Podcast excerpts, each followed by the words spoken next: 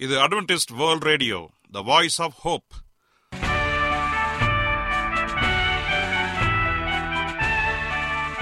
வணக்கம்.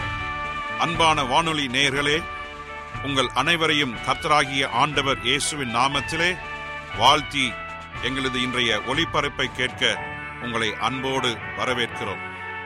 பரலோக வாழ்க்கைக்கு வழிகாட்டக்கூடிய எங்களது ஒளிபரப்பில் இன்று இடம்பெற இருக்கும் நிகழ்ச்சிகள் உடல் ஆரோக்கியத்தை குறித்த செய்திகள் ஆன்மீக சிந்தனைக்கான தேவ செய்திகள் மற்றும் காதுக்கு இனிய கீதங்கள். இன்றைய உலகில் வியாதிகளின் எண்ணிக்கையை கணக்கிட முடியாது. ஒவ்வொரு நாளிலும் பேர் தெரியாத பல பல வியாதிகளால் மனிதர்கள் இறந்து வருவதை காண்கிறோம். இந்த சூழ்நிலையில் நீங்கள் ஆரோக்கியமாக இருக்க வேண்டுமென நாங்கள் விரும்புகிறோம். உடல் நலத்தை குறித்த செய்தியை இப்போது கேட்போம். அதற்கு முன்பதாக ஓர் இனிய பாடலை கேட்டு மகிழ்வோம்.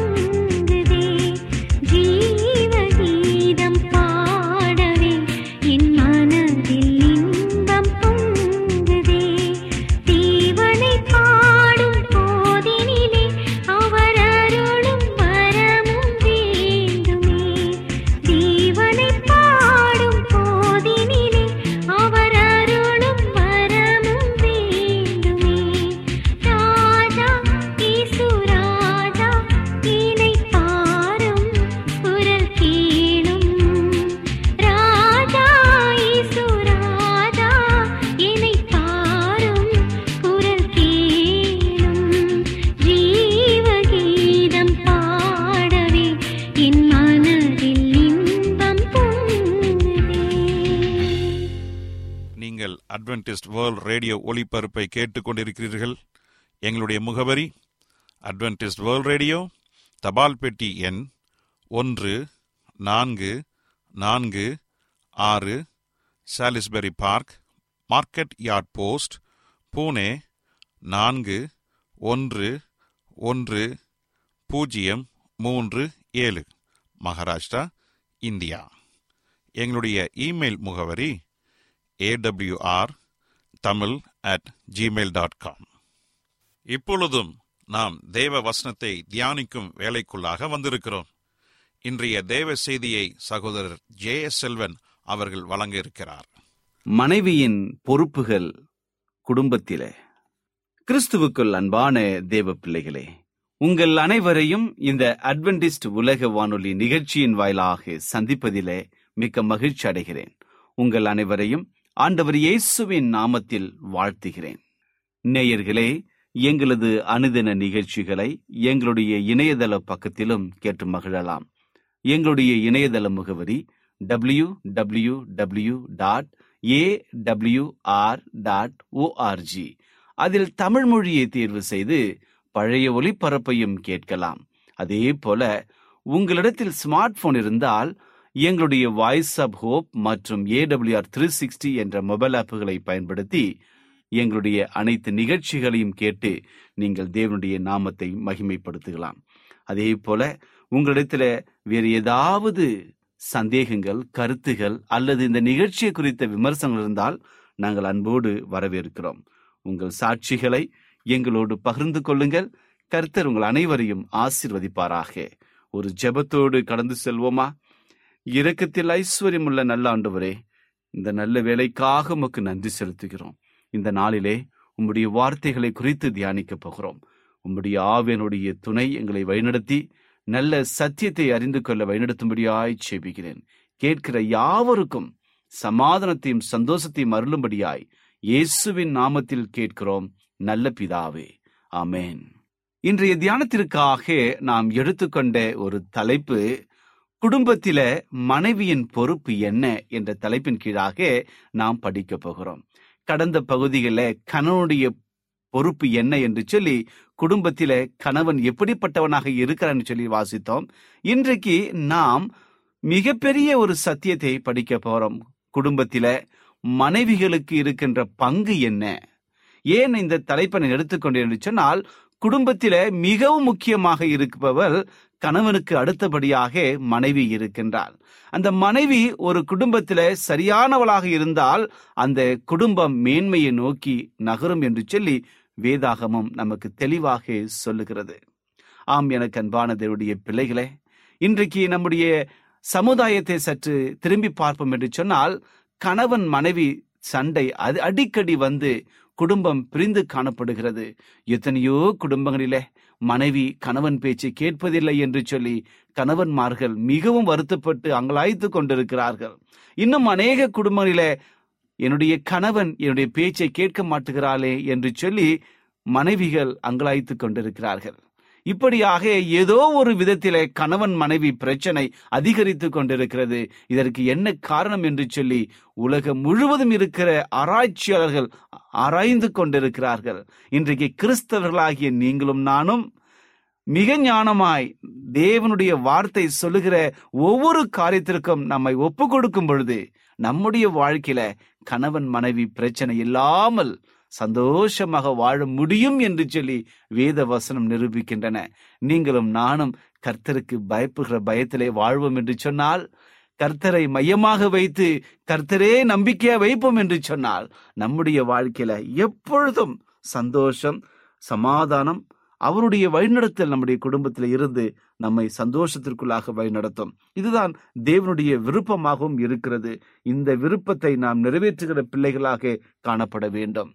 கணவனுக்கும் மனைவிக்கும் இருக்கிற பொறுப்புகளை உணர்வோம் என்று சொன்னால் உண்மையாக அந்த குடும்பம் ஒரு மகிழ்ச்சியுள்ள ஒரு குடும்பமாக இருக்கும் என்று சொல்லி ஆண்டவர் விரும்புகிறார்.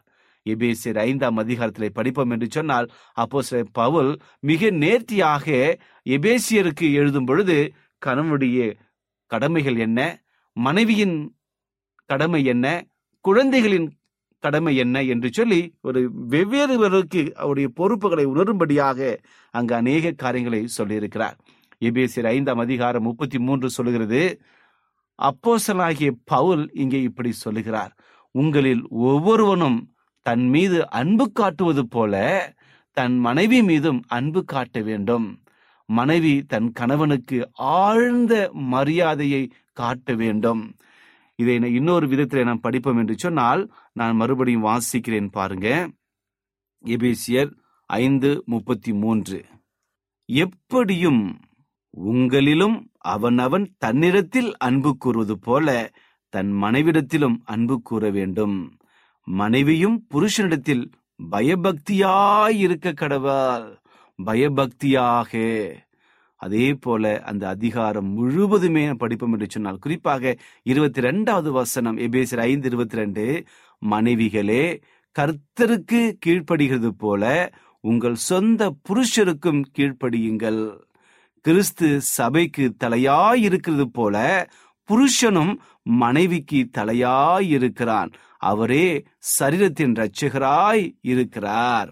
பாருங்கள் இங்கே சொல்லும்போது மனைவிகளுக்கு ஆண்டவர் ஒரு சொல்லுகிற ஒரு ஆலோசனை உங்களுடைய சொந்த புருஷனுக்கு நீங்கள் கீழ்ப்படிய வேண்டும். என்ன சொன்னாலும் என்ன செய்தாலும் நீங்கள் முழு இருதயத்தோடு கீழ்ப்படிய வேண்டும். அப்படி செய்வதுதான் தேவனுடைய சித்தம் என்று சொல்லி வேத வசனம் நமக்கு தெளிவாக சொல்லுகிறது. ஆம் எனக்கு அன்பான தேவனுடைய பிள்ளைகளை நம்முடைய வாழ்க்கையில நாம் எப்படி நடந்து கொண்டு இருக்கிறோம் நம்முடைய வாழ்க்கையில குறிப்பாக குடும்ப வாழ்க்கையில பெண்களுடைய நிலை என்ன என்று சொல்லி நீங்களும் நானும் மிக நேர்த்தியாக நாம் படித்து கொள்ள வேண்டும். நீதிமொழிகளை படிக்கும் பொழுது சாலமன் ஞானி எழுதுகிற காரியம் நீதிமொழிகள் பதினான்கு ஒன்று புத்தியுள்ள ஸ்திரீ தன் வீட்டை கட்டுகிறாள். புத்தியில்லாத ஸ்திரீயோ தன்னுடைய கைகளினால் அதை இடித்து போடுகிறாள். இந்த வசனத்தை சற்று வாசிக்கும் பொழுது மிகவும் யோசிக்க வைத்த ஒரு வசனமாக இருக்கிறது. யார் புத்தி உள்ள ஸ்திரீ யார் புத்தியில்லாத ஸ்திரீ இந்த ரெண்டுக்கும் உள்ள வேறுபாடை அறிந்து கொண்டோம் என்று சொன்னால் நம்முடைய குடும்ப வாழ்க்கையில மனைவியானவள் மிக நேர்த்தியாக இருக்க வேண்டும். கர்த்தருக்கு பயந்திருக்க வேண்டும். தன்னுடைய வீட்டை எடுத்து கட்டுகிறவளாக இருக்க வேண்டும். எப்படி கட்ட வேண்டும்? நம்முடைய வார்த்தைகளினாலே செயல்களினாலே சோர்ந்து போயிருக்கிறவர்களுக்கு உற்சாகத்தை கொடுத்து பேணி காத்து அவர்களை உற்சாகப்படுத்துகிற ஒரு காரியம் ஒவ்வொரு குடும்பத்தில் இருக்கிற ஸ்திரீகள் அவர்கள் கர்த்தருக்குள் வழிநடத்த வேண்டும். வீடுகள் கட்டப்படுவதையும் இடிக்கப்படுவதையும் நாம் கவனித்திருக்கிறோம் அல்லவா? நம்முடைய சமுதாயத்தில் சற்று திரும்பி பார்ப்போம் என்று சொன்னால் எத்தனையோ வீடுகள் கட்டப்படுகிறது எத்தனையோ வீடுகள் இடிக்கப்படுகிறது கட்டுவதற்கு அதிக சிரமம் எடுக்கப்படுகிறது. கல்லின் மேல் கல்லாக அடுக்கி நேர்த்தியாக அதை கட்ட அதிக நாட்கள் அதிக பிரயாசம் அதிக பொருள் செலவு ஆகின்றன. ஆனால் அதே ஒரு கட்டிடத்தை நாம் இடிப்போம் என்று சொன்னால் ஒரு நொடியிலேயே ஒரு மெஷினை கொண்டு வந்து ஒரே தட்டு தட்டி வென்றால் அது தரைமட்டமாகிவிடும். இப்படிப்பட்ட ஒரு காரியத்தை நாம் செய்ய வேண்டும் என்று சொல்லி நாம் எந்த கட்டாயமும் இல்லை. நாம் நம்முடைய குடும்பத்தை எப்பொழுதும் கட்டுகிறவர்களாக காணப்பட வேண்டும். ஒவ்வொரு நாளும் முழு இருதயத்தோடும் முழு சிந்தையோடும் முழு ஆத்துமாவோடும் நம்முடைய குடும்ப அங்கத்திகளை நேசித்து அவருடைய தேவைகளை பூர்த்தி செய்து அவர்களுக்காக நாம் செய்கிற ஒரு காரியம் குடும்பத்தை கட்டுகிற நிலையை காண்பிக்கிறது. அதே நேரத்தில் புத்தி இல்லாத ஸ்திரீ என்ன பண்ணுகிறா தெரியுங்களா?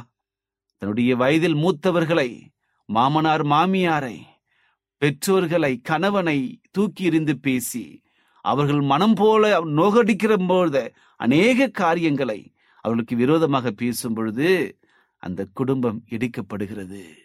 இன்னும் அநேக காரியங்கள் மனைவியினுடைய பொறுப்பை உணர வேண்டும். புத்தியுள்ள ஸ்திரீ தன்னுடைய வீட்டை கட்டுகிறாள். புத்தியில்லாத ஸ்திரீயோ தன்னுடைய கைகளினால் இடித்து போடுகிறாள் என்று சொல்லி வேத வசனம் நமக்கு சொல்லுகிறது. ஆம் எனக்கு அன்பான தேவனுடைய பிள்ளைகளே கட்டுகிற இந்த கடினமான காரியத்தையே ஒரு புத்தியுள்ள ஸ்திரீ செய்கின்றாள் என்று சொல்லி வேதாகமும் நமக்கு உணர்த்துகிறது. அவளுடைய குடும்பம் என்ற அந்த வீட்டை அது எவ்வளவு கடினமாக இருந்தாலும் அவள் கட்டுவதற்கே பிரயாசப்படுகிறாள். அதை தவிர அதை இடித்து போட ஒரு நாளும் நிலைக்க மாட்டாள். அப்படி நினைப்பாள் என்று சொன்னால் அவள் புத்தியுள்ள ஸ்திரீயாக இருக்க மாட்டாள். அவள் புத்தியுள்ள ஸ்திரியாய் இருப்பாள் என்று சொன்னால் தன்னுடைய வீட்டை எடுத்து கட்டுகிறார் எல்லாரிடத்திலும் கர்த்தருக்கு பயப்பட பயத்தை உற்சாகப்படுத்தி கர்த்தருக்குள்ளாக வளர்க்கின்றாள். தேவைகளை சந்திக்கின்றார் தாழ்மையோடு தேவனை மையமாக வைத்து காரியங்களை செய்கின்றார். ஆனால் புத்தி இல்லாத ஸ்திரியோ கூச்சமோ தாமதமோ காட்டாமல் அந்த மடமையான காரியத்தை முட்டாள்தரமான காரியத்தை எல்லாத்தையும் செய்ய துணிகின்றார். துணிகரமான பாவங்களை தன்னுடைய குடும்பத்திலே செய்கின்றார். எடுத்த நினைப்பிலே எல்லாவற்றிற்கும் அவள் நான் தான் பெரியவள் என்று சொல்லி என்னை எல்லாரும் வணங்க வேண்டும் எனக்கு எல்லாரும் பணிவிடை செய்ய வேண்டும் என்று சொல்லி எத்தனமாக இருப்பாள். இதுதான் புத்தியுள்ள ஸ்திரீ புத்தி இல்லாத ஸ்திரீ. ஆம் எனக்கு அன்பான தேவ பிள்ளைகளே நம்முடைய வாழ்க்கையில நீங்கள் எப்படி இருக்கிறீர்கள் என்று சொல்லி யோசித்து பாருங்கள். ஆண்டவர் விருப்பம் மனைவிகளே நீங்கள் கர்த்தருக்கு கீழ்ப்படுகிறது போல உங்களுடைய சொந்த புருஷருக்கு நீங்கள் கீழ்ப்படிய வேண்டும். உங்களுடைய குடும்பங்களுக்கு கட்டுப்பட்டு தேவனுக்குள்ளாக நீங்கள் வளர வேண்டும் என்று சொல்லி வேத வசனம் நமக்கு சொல்லுகிறது. கர்த்தர் நம்முடைய வீட்டை கட்டாராகில். அதை கட்டுகளுடைய பிரயாசம் விருதா என்று சொல்லி சங்கீதம் நூத்தி இருபத்தி ஏழு ஒன்றாம் வசனம் சொல்லுகிறது. அப்படியானால் வீட்டை கட்டுகிற அந்த ஸ்திரீ புத்தியுள்ள ஸ்திரீ கர்த்தருடன் சேர்ந்து தன்னுடைய வீட்டை கட்டுகிறாள் என்பது இதிலிருந்து நாம் புரிகிறது. ஏனென்றால் கர்த்தர் கட்டாவிட்டால் கர்த்தர் இந்த காரியத்தை கட்டாவிட்டால் அவளது பிரயாசம் விருதாய் போய்விடும். கர்த்தரோடு இணைந்து கட்டுகிற ஒவ்வொரு வீடும் ஆசீர்வாதத்தால் நிறைந்து காணப்படும். வீடுகளிலே பொதுவாகும் தொங்கும் ஒரு வாசகம் என்னவென்று சொன்னால் சேர்ந்து ஜெபிக்கும் குடும்பமே சேர்ந்திருக்கும். A family pray together and stay together என்று ஆங்கிலத்திலே சொல்வார்கள். என் அன்பு சகோதரனை சகோதரியே எந்த ஒரு குடும்பம் சேர்ந்து ஜெபிக்கிறார்களோ அந்த குடும்பம் இணைந்திருக்கும். ஆகவே புத்தியுள்ள ஸ்திரீ கர்த்தருக்குள்ளாக குடும்பத்தை வழிநடத்தி எல்லோரும் ஒன்றாக இணைந்து ஜெபிக்கிற ஒரு குடும்பமாக அது காணப்படும். ஆகவே நம்முடைய வாழ்க்கையில புத்தியுள்ள ஸ்திரீ ஒரு குடும்ப அங்கத்தினராக இருக்கும் பொழுது மனைவிகள் புத்தியுள்ளவளாக இருக்க வேண்டும். நம்முடைய வாழ்க்கையில எல்லாவற்றிலும் தேவனுக்கு ஒப்பு கொடுக்க வேண்டும் என்று சொல்லி கர்த்தர் விரும்புகிறார். ஆகவே நாம் எல்லாவற்றிலும் நாம் கிறிஸ்துவ அன்பிலே வளர வேண்டும். கிறிஸ்துவினுடைய காரியங்களிலே நாம் முன்னாடி வைத்து எல்லாவற்றையும் நாம் செய்ய வேண்டும். இன்னும் அநேக காரியங்கள் இருக்கிறது. வேதாகம் முழுவதும் கணவனும் மனைவியும் ஒருவரை ஒருவர் பொறுத்து கொண்டு தாராளமாக மன்னிக்கும் பொழுது திருமண பந்தம் பலமாக இருக்கும். கணவனாக இருக்கட்டும் மனைவியாக இருக்கட்டும் இருவரும் மன்னிக்கிற தன்மையோடு விட்டு கொடுக்கிற தன்மையோடு தன்னுடைய குறை நிறைகளை பேசி தீர்க்கிற ஒரு நிலையோடு காணப்பட வேண்டும். இதுவும் மனைவியினுடைய மிக முக்கியமான பொறுப்புகளாக இருக்கின்றன. குலேசியர் மூன்றாம் அதிகாரம் பதிமூன்று பதினான்கு ஆகிய வசனத்தை வாசிப்போம் என்று சொன்னால் பரிபூர்ணமாக பிணைக்கப்பட்டது இப்படிப்பட்டதுதான் அன்பு என்று சொல்லுகிறது. கணவனும் மனைவியும் பொறுமையாகவும் பாசமாகவும் தவற்றை கணக்கு வைக்காமலும் இருப்பதன் மூலம் இப்படிப்பட்ட அன்பை காட்டலாம் என்று சொல்லி வேத வசனம் நமக்கு சொல்லுகிறது. ஒன்று குறைந்தியர் பதிமூன்றாம் அதிகாரம் பதினா நான்கு மற்றும் ஐந்து ஆகிய வசனம் சொல்லப்படுகின்ற ஒன்று குறைந்தியர் பதிமூன்று நான்கு மற்றும் ஐந்து இதில் சொல்லப்படுகிற உண்மையான அன்பு எப்படிப்பட்டதாக இருக்கிறது? அந்த அன்புக்கு பொறாமை இல்லை. எல்லாவற்றையும் தாங்கும் எல்லாவற்றையும் சகிக்கும் என்று சொல்லுகிற அந்த அன்பை உடையவர்களாக அன்பு பொறுமையும் கருணையும் உண்டு உள்ளது. அன்புக்கு பெருமை படா படாது பெருமை அடிக்காது.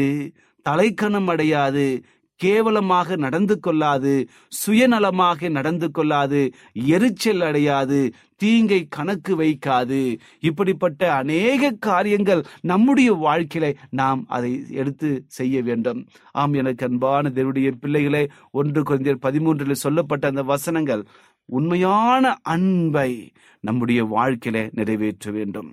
அன்பு நீடிய சாந்தமும் தயவுள்ளது அன்புக்கு பொறாமை இல்லை. அன்பு தன்னை புகழாது. இருமாப்பா இராது. அயோக்கியமானதை செய்யாது. தற்பொழிவை நாடாது. சினமடையாது. தீங்கு நினையாது. அநியாயத்தில் சந்தோஷப்படாமல் சத்தியத்திலே சந்தோஷப்படும். சகலத்தையும் தாங்கும். சகலத்தையும் விசுவாசிக்கும்.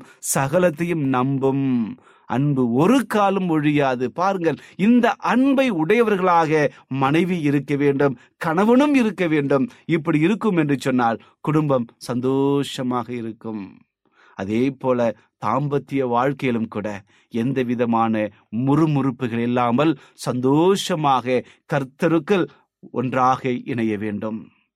கணவன் மனைவியும் தன்னுடைய துணையினுடைய உணர்ச்சிகளையும் வேதனைகளையும் புரிந்து கொள்ள வேண்டும். இதன் மிக முக்கியமான ஒரு காரியம். மனைவியும் கணவனும் மிக நேர்த்தியாக ஆண்டவருக்குள்ளாக வளர வேண்டும். அதே போல கணவனும் மனைவியும் ஒன்றாக இணைந்து பிள்ளைகளை கர்த்தருக்குள் நடத்த வேண்டும். அவர்கள் தேவைகளை சந்திக்க வேண்டும். மனைவி மட்டுமல்ல கணவனும் மனைவியும் ஒன்றாக இணைந்து பிள்ளைகளை கர்த்தருக்கென்று கீழ்ப்படிதலோடு கர்த்தருக்கு பிரியமான ஒரு காரியவனாக வாழ உதவி செய்ய வேண்டும். இப்படி நாம் செய்யும் பொழுது உண்மையாக நம்முடைய வாழ்க்கை ஆசீர்வாதமாக இருக்கும். இன்னும் எத்தனையோ கடமைகள் எத்தனையோ பொறுப்புகள் மனைவிகளுக்கு இருக்கிறது. அந்த பொறுப்புகளை கணவனோடு இணைந்து செய்வோம் என்று சொன்னால் உண்மையாக உங்களுடைய மன வாழ்க்கை சந்தோஷமாக இருக்கும். என் அன்பு சகோதரி சகோதரியே உங்கள் வாழ்க்கையில் உங்கள் குடும்பத்தை என்னை கவலைப்பட்டு கொண்டிருக்கிறீர்களா? என்னுடைய கணவன் என்னை கண்டு கொள்ளவே மாட்டுகிறான். என்னை அசட்டை செய்து கொண்டிருக்கிறான் என்று சொல்லி கலங்கிக் கொண்டு இந்த செய்தியை கேட்டுக்கொண்டிருக்கிறீர்களா அல்லது கணவன்மார்கள் யாராவது இந்த செய்தியை கேட்டுக்கொண்டிருக்கலாம் என் மனைவி என் பேச்சை கேட்க மாட்டுகிறாளே. மனம் போன போக்கிலே போய் கொண்டிருக்கிறாளே என்று சொல்லி கண்ணீரோடு நீங்களும் இந்த நிகழ்ச்சியை கேட்டுக்கொண்டிருக்கலாம் என் அன்பு சகோதரே சகோதரியே கலங்காதீர்கள். கர்த்தர் எல்லாவற்றுக்கும் ஒரு முடிவு வைத்திருக்கிறார். கர்த்தருக்கு பயப்படுகிற பயத்தை உங்களுடைய இல் உள்ளத்திலையும் உங்களுடைய இல்லத்திலும் அவர் கொடுக்க ஆயத்தமாக இருக்கிறார். எப்படி என்றால் முழு மனதோடு இரட்சகராகிய ஆண்டவர் இயேசுவை விசுவாசித்து அவரை ஏற்றுக்கொள்ளும் பொழுது நம்முடைய வாழ்க்கை ஒரு வெற்றியுள்ள வாழ்க்கையாக இருக்கும். உங்கள் குடும்பம் சந்தோஷமாக தேவன் விரும்புகிற ஒரு குடும்பமாக இருக்கும். இப்படிப்பட்ட ஆசீர்வாதம் உங்களுக்கு வரும்படியாக நான் வாழ்த்துகிறேன். கர்த்தவங்க அனைவரையும் ஆசீர்வதிப்பாராக. ஜெபிப்போமா? இரக்கத்தில் ஐஸ்வர்யமுள்ள நல்ல ஆண்டவரே இந்த நல்ல வேலைக்காக நன்றி செலுத்துகிறோம். இந்த நாளிலே குடும்பத்திலே மனைவியின் பொறுப்புகளை குறித்து எங்களோடு கூட பேசிமைக்காக நன்றி. எத்தனையோ குடும்பங்களிலே கண்ணீரோடும் கவலையோடும் மனபாரங்களோடும் குடும்பத்தை நகர்த்தி கொண்டிருக்கிற அன்பான சகோதரிகளை நீங்கள் ஆசீர்வதிங்க தகப்பனே. உங்களுடைய பரலோக ஞானத்தை கொடுத்து குடும்பத்தை சரியான வழியில நடத்தி சொல்லுகிற ஒரு நல்ல ஞானத்தை கொடுத்து அவளை உற்சாகப்படுத்தும்படி ஆய்ச்சேபிடும் அவருடைய குடும்பங்களை ஆசீர்வதிங்க. அவருடைய கணவர்களை ஆசீர்வதிங்க. பிள்ளைகளை ஆசீர்வதிக்கும்படி ஆட்சேபிக்கிறேன். எதை கேட்டாலும் நான் கொடுப்பேன் என்று சொல்கிற தேவன் உங்களிடத்துல இவர்கள் அனைவரும் கண்ணீரோடு வருகிறார்கள். ஒரு நல்ல சுகத்தை நல்ல பலத்தை கொடுத்து அவர் ரட்சிப்பின் பாதையில இன்னும் வல்லமையாய் நடத்த நீர் கிருபையாய் இருக்கும்படியாய் இயேசுவின் நாமத்தில் கேட்கிறோம். நல்ல பிதாவே. ஆமென்.